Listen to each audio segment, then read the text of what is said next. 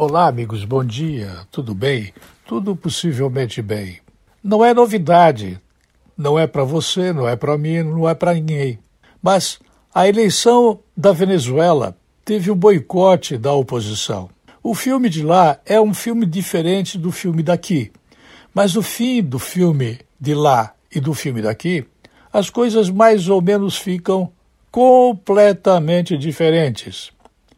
Em meio à crise e um país empobrecido, cheio de problemas, multiplicados por 10, mas um país que efetivamente sofre da síndrome do petróleo, o regime de Nicolás Maduro amplia a repressão aos venezuelanos que vão às urnas desde muito tempo, mas nunca conseguem eleger quem precisa ser eleito.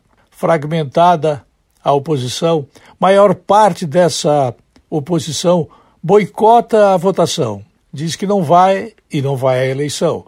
Mas, na verdade, o poder e o medo que Nicolás Maduro inspiram nas pessoas fazem com que cada vez mais fique parecido o território da Venezuela com o território de Cuba.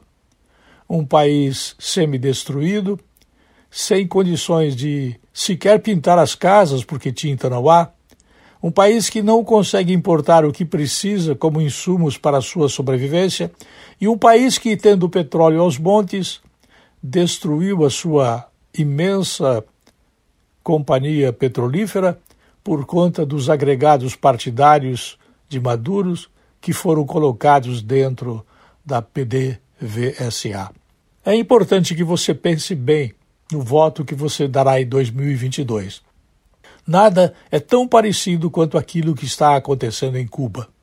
A Venezuela está definhando e a eleição foi apenas uma peça aparente. Eu volto logo mais.